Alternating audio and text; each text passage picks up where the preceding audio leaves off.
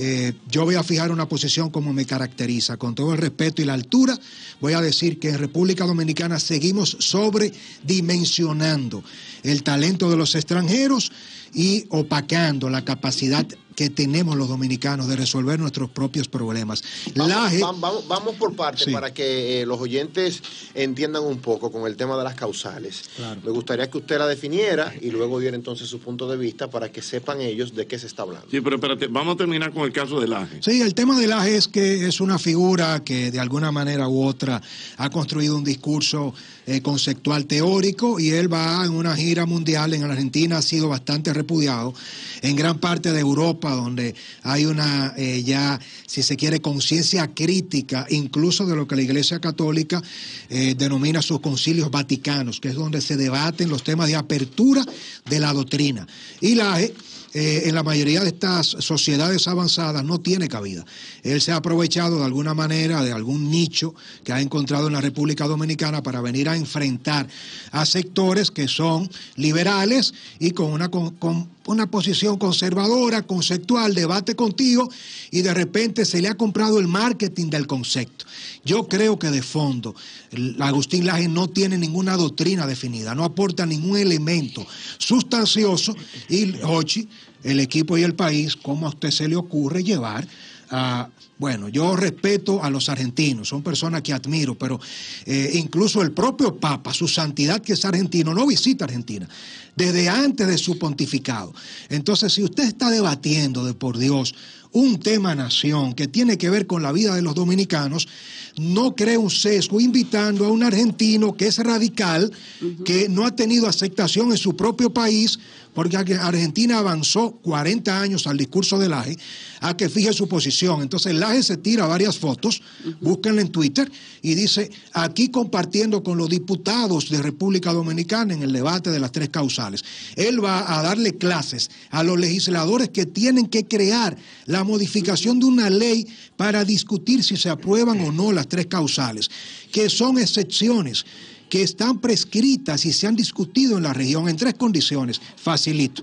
Número uno, cuando la vida de la mujer está en riesgo, es decir, que si el como se le conoce médicamente, el producto eh, viene y con una precondición, ya sea de preclancia, de eclancia o de cualquier condición de salud, compromete la vida de la mujer, la única posibilidad es desembarazándola, es decir, sacándola porque si no la mujer muere. Tenemos casos en Honduras, en Nicaragua, oigan esta aberración, de mujeres que han sido condenadas a 30 años de cárcel porque la han desembarazado y la han acusado de provocarse una y ellas tienen su vida en riesgo. Entonces, el caso de Esperancita, muy famoso, una jovencita dominicana de 16 años, Ochi, esto es algo muy sensible. 16 años y leucemia. La única manera de salvarle la vida con el tratamiento a su médula es quimioterapia. Pero los médicos, ah, si no tienen una autorización, no le pueden dar quimioterapia porque la consecuencia directa colateral de la quimio es entonces no le dan el tratamiento y la niña embarazada de 16 años muere. Y muere obviamente también el feto. Entonces, ¿qué se está pidiendo? Que se revise cuando la vida de la madre está comprometida y se priorice a la madre. Porque si muere la madre, siempre y regularmente.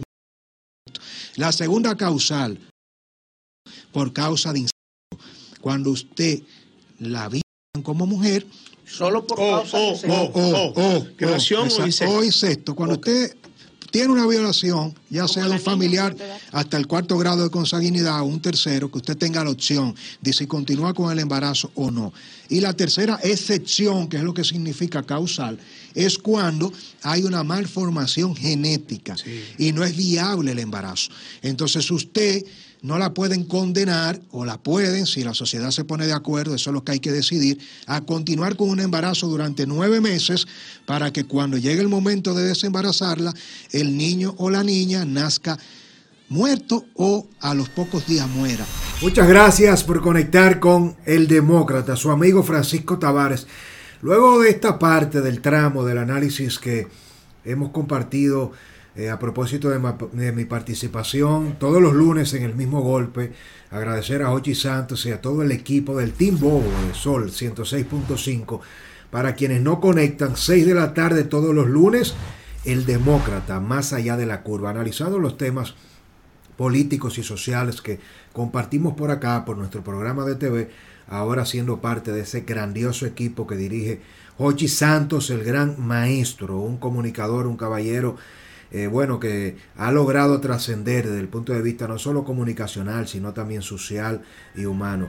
Miren, a propósito de este tema del debate de Agustín Laje y de José La Luz, nosotros fijamos una posición como nos caracteriza siempre, bastante frontal y radical, pero ahora nos toca ampliar cuál es el impacto, qué significa que la República Dominicana se monte en esta ola eh, mediatista, de Agustín Laje, un personaje bastante interesante, muy bien formado, que tiene sus aspectos positivos, que hay que ponderar, pero que es parte de una estrategia de grupos conservadores de ultraderecha que andan por el mundo buscando generar algún tipo de adicción, de fanatismo, de radicalización.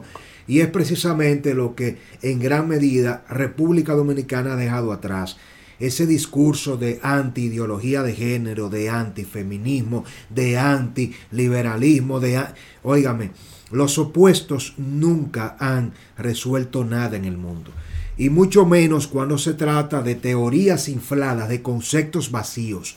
Porque en realidad la negación que ha tenido Occidente fundamentalmente como parte de una cultura hiperglobal, todo lo que tiene que ver con la, la multiplicidad de factores, la biodiversidad, eh, la, los aspectos multiétnicos, es lo que caracteriza al hispano, es lo que caracteriza al latino. Nosotros tenemos un problema para definir nuestra propia identidad y de eso adolecemos mucho los dominicanos desde el punto de vista de la gastronomía, eh, verifique. Es decir, los dominicanos cuando tenemos que eh, mostrar un salcocho, un sancocho, lo mostramos con cierto dejo de vergüenza. Eh, porque evidentemente la transformación del cocido madrileño, que termina siendo la adaptación del sancocho por la carencia de insumos, no se termina de asumir como un plato autóctono. Cuando usted tiene que utilizar ingredientes fundamentales en el sancocho que no son originarios de nuestro territorio, entonces ahí comienza a haber una contradicción. Desde el punto de vista de la misma gastronomía, cuando tenemos que mostrar el plátano power, nosotros los dominicanos no abrazamos la causa local, la nuestra, y siempre nos descantamos precisamente por lo de fuera, porque no conocemos lo nuestro, porque al no conocer lo nuestro no lo valoramos, porque lo que no se conoce no se puede valorar, no se puede entender, no se puede asimilar, y es un problema antropológico que tenemos los dominicanos desde el origen mismo, desde el origen mismo de nuestros eh, inicios eh, primigenios, cuando usted comienza a contrastar cuál es el comportamiento eh, del genoma cultural del dominicano de cara a su negritud. Los dominicanos somos clasistas. Usted puede creer que usted sea parte de una etnia africana eh, que es donde nace la especie humana y que usted no sienta orgullo por ser negro. Que al final nosotros tenemos un problema de clases hasta con Haití porque los haitianos nos ven a nosotros como los dueños de su territorio, como los culpables de su pobreza, pero los dominicanos no sabemos defender con un discurso sobre argumentos sólidos cuál es la diferencia cultural, cuál es la diferencia ideológica que nos separa de Haití y todo lo resumimos en un sincretismo que nos acusa a nosotros mismos, esos negros. Pero es que Haití no es negro, es que somos negros nosotros también.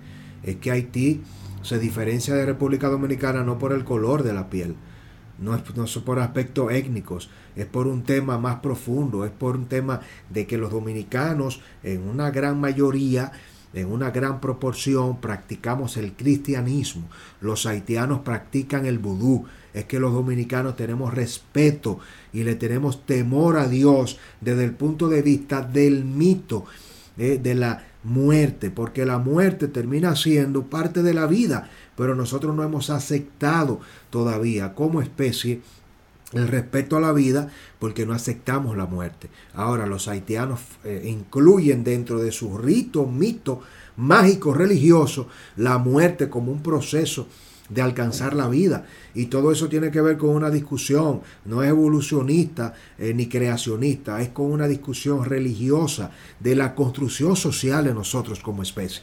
Y estoy citando todo esto porque si nosotros no logramos entender de dónde venimos, cuál es el rol que jugamos eh, geopolíticamente, qué es lo que nos hace a nosotros atractivos para todas las naciones, estando en el centro mismo del Caribe, cómo nosotros logramos sobrevivir de alguna manera al descubrimiento español y esos traumas de haber borrado nuestro, eh, efectos más eh, descomunales desde el punto de vista étnico, desde el punto de vista eh, del arraigo que nosotros tenemos eh, con nuestros ancestros. Y ese trauma de habernos mezclado con africanos y españoles y no ser ni una cosa ni otra, es, lo que produce ese mestizaje que nosotros negamos. Por eso preferimos parecernos más a, la madre patria España, eh, pero nos sentimos más cerca de Estados Unidos, aunque nos diferencia todo, porque en Estados Unidos son eh, anglosajones, protestantes, es decir, la visión eh, de una concepción de la vida eh, influida por Inglaterra y nosotros por España, pero entonces nos descantamos más por la cultura americanista que por la hispanoamericanista. Y no nos sentimos parte de América porque creemos que América es Estados Unidos, no el continente. Entonces, ¿cómo es posible que usted a esta altura de juego, y allí es que yo le doy la razón a José La Luz, aunque quizás él tendrá que emplearse más a fondo para lograr salir vencedor, no como el que le gane al Laje, porque es que no hay que ganarle a Laje. Laje se ha vencido a sí mismo, porque Agustín Laje es el resultado de una corriente que murió hace tiempo, el conservadurismo, el derechismo, el nacionalismo, óigame, está muerto. Y con ello Agustín Laje ha perdido la batalla y no hay que ganarle a Laje porque Laje se destruye a sí mismo con las posiciones radicales. Aquí no se trata de ser pro vida o de ser pro elección. Aquí se trata de que cada país dé un proceso único, endógeno, propio, que emerja del consenso social de los dominicanos, no de un argentino. Y yo no tengo nada en contra de los argentinos. Ahora, los argentinos decidieron lo que quieren hacer con ese tema de la elección de los pro vida o no en Argentina, como lo hizo Chile, como lo hizo el Uruguay, como lo hizo España, como lo hace cada nación que se apropia de realidades únicas. República Dominicana tiene la más elevada tasa de embarazos en, adolescentes, niñas embarazadas, líderes en el planeta. ¿Y usted cree que nosotros podemos ahora eh, llevarnos por lo que piensa un politólogo brillante, académico, pensador, escritor? Agustín Laje no es un youtuber. Eh, no es cualquiera, no es una persona que se sienta a hablar allí de temas que él le conoce. Es un soldado muy bien formado por esa, eh, contra eh, eh, respuesta de una iglesia católica que ha perdido espacio, que ha perdido vigencia, que ha perdido la feligresía, que era líder en Estados Unidos, en Latinoamérica, en Sudamérica, en Brasil, en Colombia, y ya ha perdido la feligresía mi iglesia católica, romana y apostólica, porque no ha evolucionado, porque su último gran líder fue Carol Wojtyla, el Papa Juan Pablo II, y el Papa Francisco, después de Benedicto XVI, ha jugado de cierta manera eh, a, a no asumir su rol transformacional de esa iglesia católica. Y después de haber sido electo como un líder de la iglesia, para lograr reconectar a la iglesia misma con Latinoamérica, ni siquiera ha podido ir a su natal Argentina eh, por las contradicciones de su práctica, de su discurso antes de ser elegido eh, como eh, papa. Y entonces nosotros tenemos una iglesia que paradójicamente ha perdido toda la conexión con la feligresía tradicional que le dio sentido en el nuevo mundo y ahora contradictoriamente en China, en África, en India, donde la iglesia católica nunca tuvo espacio, donde está la movilidad de su punto demográfico. Y Agustín Laje está siendo utilizado para eh, tratar de reconectar a nuestras sociedades, pero eso es imposible, porque la sociedad dominicana está siguiendo los patrones de Halloween nosotros seguimos los patrones eh, que nos niegan a nosotros mismos como una cultura conservadora y nos hemos abierto al mundo, que es la nueva tendencia.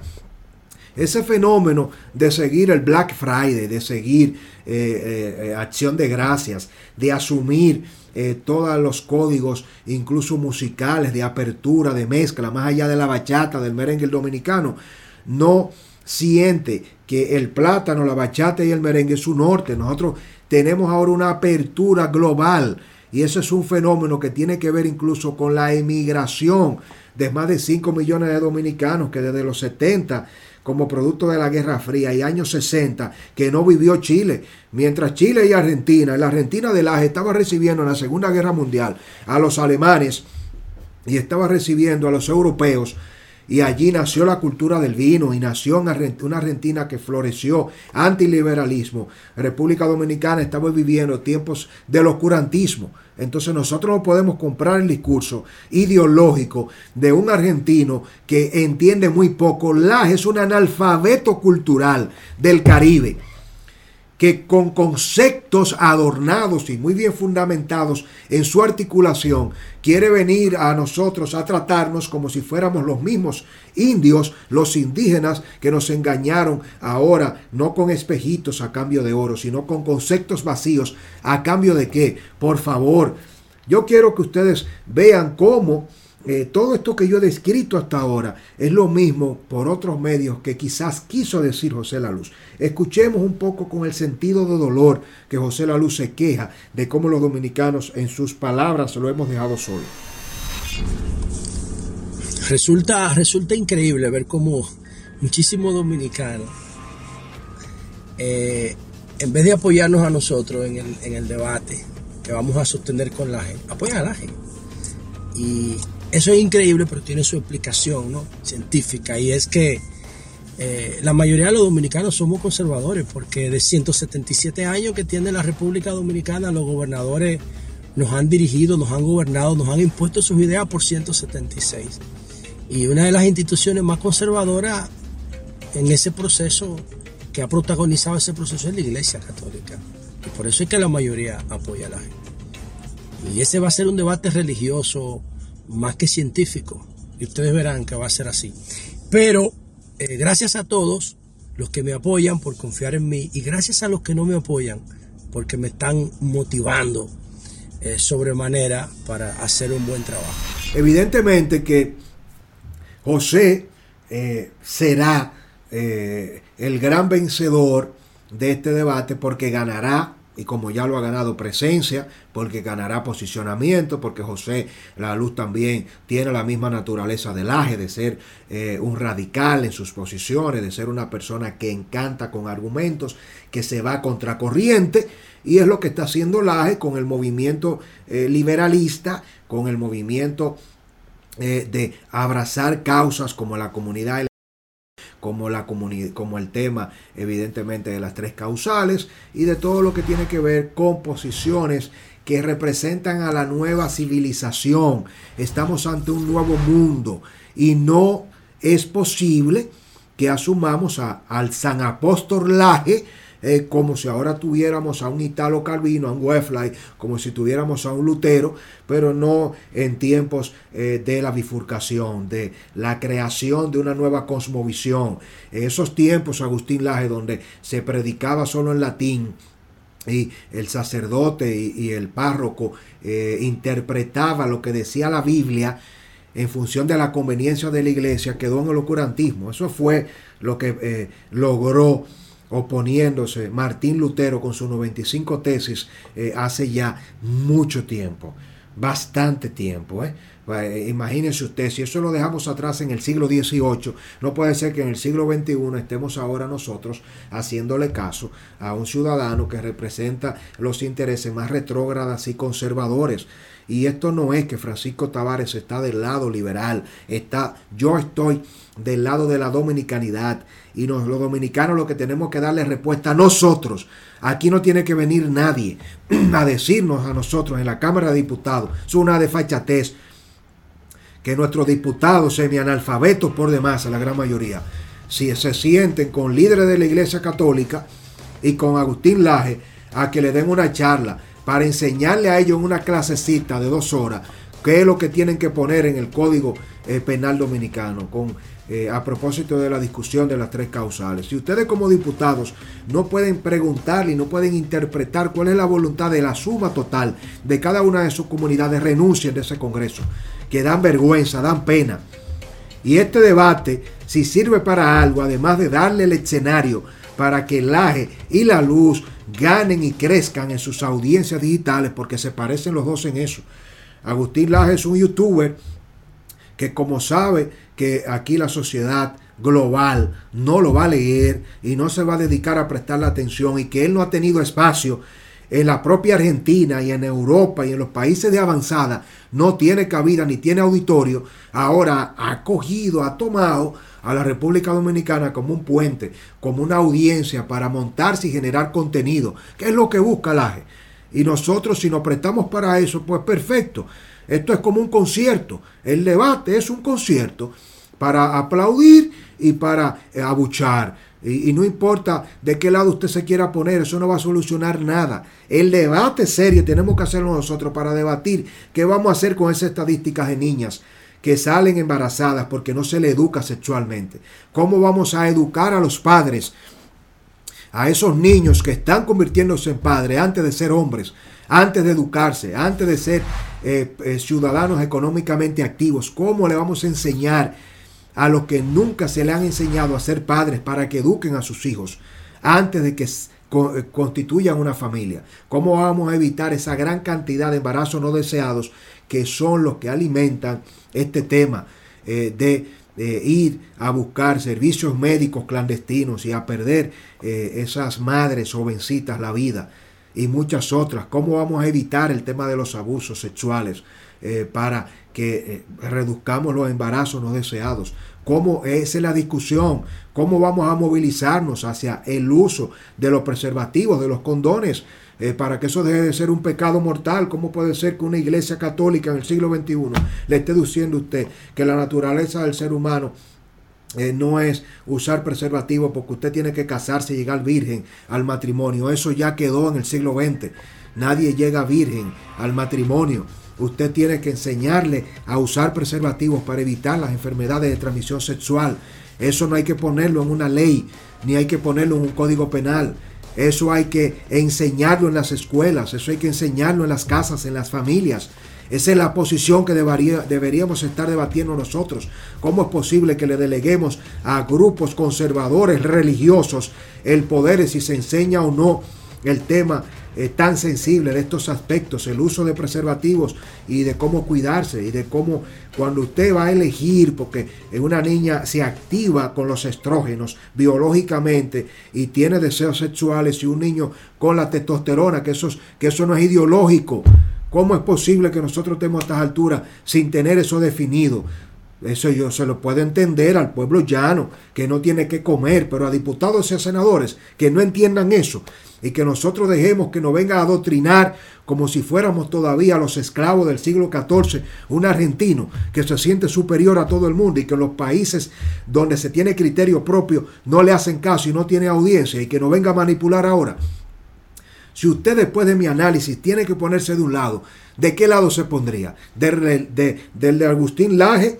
Como extranjero que no nos entiende, o de un controversial y radical José La Luz, que podrá tener todo lo que usted quiera, pero es dominicano y tiene familia. José La Luz tiene una esposa y tiene hijos e hijas. Y ahí hay que darle ese punto a José La Luz, porque José sí sabe lo que pasa en Dominicana y sí puede tener un criterio acabado de las problemáticas que tiene el país. Pero un argentino extranjero de cualquier nacionalidad, pero sobre todo los argentinos que se sienten superiores, eh, a todo el mundo y que lo miran de arriba para abajo. No, entonces yo creo que quien puede estar más cerca de entender nuestras problemáticas es el dominicano, es la luz. Aunque él no es eh, quien representa a todo el pueblo dominicano. ¿De qué lado se pone usted? ¿Del aje o de la luz? ¿Y qué piensan ustedes de todos estos aportes que yo he hecho? ¿Tenemos que elevarnos y decidir nosotros lo que debemos de hacer o vamos a seguir haciendo copy-paste de las ideas y los debates de otros pueblos que no se corresponden con la realidad dominicana? Recuerde suscribirse a nuestro canal de YouTube. y seguirme en mi cuenta de Instagram, arroba el demócrata RD. Bendiciones, les leo. Dos plataformas y un talento. Quiero invitarte a que te suscribas en este momento. Los enlaces están debajo para Más allá de la curva y el demócrata con Francisco Tavares. El compromiso para poder seguir creciendo es que no solo compartas nuestros contenidos, que no solo nos acompañes en los análisis, sino que te suscribas. Este es el momento. Activa la campanita debajo de los enlaces. Más allá de la curva y el demócrata con Francisco Tavares.